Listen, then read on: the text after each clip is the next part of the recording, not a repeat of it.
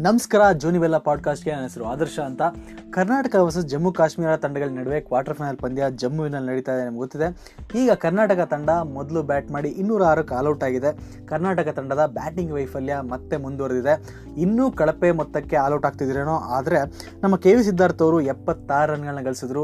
ಎಂಥ ಒಳ್ಳೆ ಸಿಚುವೇಷನಲ್ಲಿ ಎಷ್ಟು ಚೆನ್ನಾಗಿ ಆಡಿದ್ರು, ಈ ಇನ್ನಿಂಗ್ಸ್ ತುಂಬ ದಿನಗಳು ನಾವು ನೆನ್ಪಿಟ್ಕೊಳ್ತೀವಿ. ಜೊತೆಗೆ ಮನೀಶ್ ಪಾಂಡೆ ಅವರ ಬಿರುಸಿನ ಮೂವತ್ತೇಳು ರನ್ಗಳನ್ನ ಕೂಡ ನಾವು ನೆನ್ಪಿಟ್ಕೊಳ್ಬೇಕಾಗುತ್ತೆ. ಕೇವಲ ಇಪ್ಪತ್ತಾರು ಎಸ್ತಲ್ಲಿ ಬಂತು, ಅವರಿಂದ ಇನ್ನೂ ಒಳ್ಳೆ ಇನ್ನಿಂಗ್ಸ್ ಬರ್ಬೋದಾಗಿತ್ತು ಅಂತ ನಮ್ಗೆ ಅನಿಸ್ತಾ ಇತ್ತು. ಹಾಗೆಯೇ ನಮಗೆ ಯಶ್ ಶರತ್ ಅವರು ಇಪ್ಪತ್ತಾರು ರನ್ಗಳೇನಿದೆ, ತುಂಬ ಒಳ್ಳೆ ಜೊತೆಯಾಟ ಬಂತಲ್ಲಿ. ಗೌತಮ್ ಅವ್ರು ನಿರಾಸೆ ಉಂಟು ಮಾಡಿದ್ರು, ಕೇವಲ ನಾಲ್ಕು ರನ್ಗೆ ಔಟ್ ಆದರು. ಆದರೆ ಸುಚಿತ್ ಅವರು ಸ್ವಲ್ಪ ಜವಾಬ್ದಾರಿಯಿಂದ ಹದಿನೆಂಟು ರನ್ಗಳನ್ನ ಗಳಿಸಿದ್ರು. ಇದು ಈ ಎಲ್ಲ ಒಂದು ಅತ್ಯಮೂಲ್ಯ ಇನ್ನಿಂಗ್ಸ್ಗಳ ನೆರವಿನಿಂದ ಕರ್ನಾಟಕ ತಂಡ ಇನ್ನೂರ ಆರನ್ನು ತಲುಪಿದೆ. ನೆನಪಿರಲಿ ನಿಮಗೆ ಮೂರನೇ ದಿನ, ಮೊದಲ ಎರಡು ದಿನ ಅಂತ ಒಂದು ಆಟ ನಡೀಲಿಲ್ಲ. ತುಂಬ ಬ್ಯಾಡ್ ಕಂಡೀಷನ್ ಎಲ್ಲ ಇತ್ತು ಓವರ್ ಕಾಸ್ಟ್ ಕಂಡೀಷನ್ ಇತ್ತು. ಈಗ ಜಮ್ಮು ಕಾಶ್ಮೀರ ತಂಡ ಬ್ಯಾಟಿಂಗ್ ಶುರು ಮಾಡಿ ನಾಲ್ಕು ರನ್ ಗಳಿಸಿದೆ.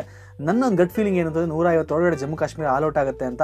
ಮುಖ್ಯವಾಗಿ ಗಮನಿಸಬೇಕಾಗಿರೋದು ಏನು ಅಂತಂದರೆ ಕರ್ನಾಟಕ ತಂಡದ ಬೌಲರ್ಗಳೇನಿದ್ದಾರೆ ಈ ವರ್ಷ ನಮ್ಗೆ ಈ ರಣಜಿ ಸೀಸನ್ ಚೆನ್ನಾಗಿ ಬೌಲಿಂಗ್ ಮಾಡ್ತಾ ಇದ್ದಾರೆ. ಬೇಗ ಆಲ್ ಔಟ್ ಮಾಡಬೇಕಾಗುತ್ತೆ.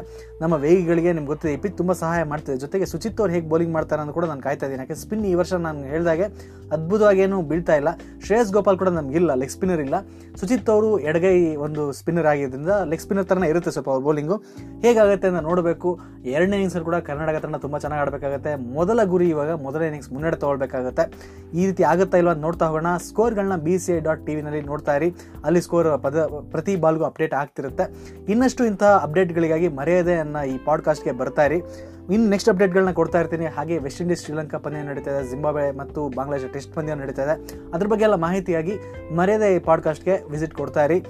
ಇನ್ನೂ ಹೆಚ್ಚು ಪಂದ್ಯಗಳು ನೋಡ್ತಾ ಇರಿ. ಕನ್ನಡದಲ್ಲೇ ಮಾಹಿತಿನ ಕೊಡ್ತಾ ಇರ್ತೀನಿ. ನನ್ನ ಆದರ್ಶ ಅಂತ ಮತ್ತೆ ಸಿಗ್ತೀನಿ.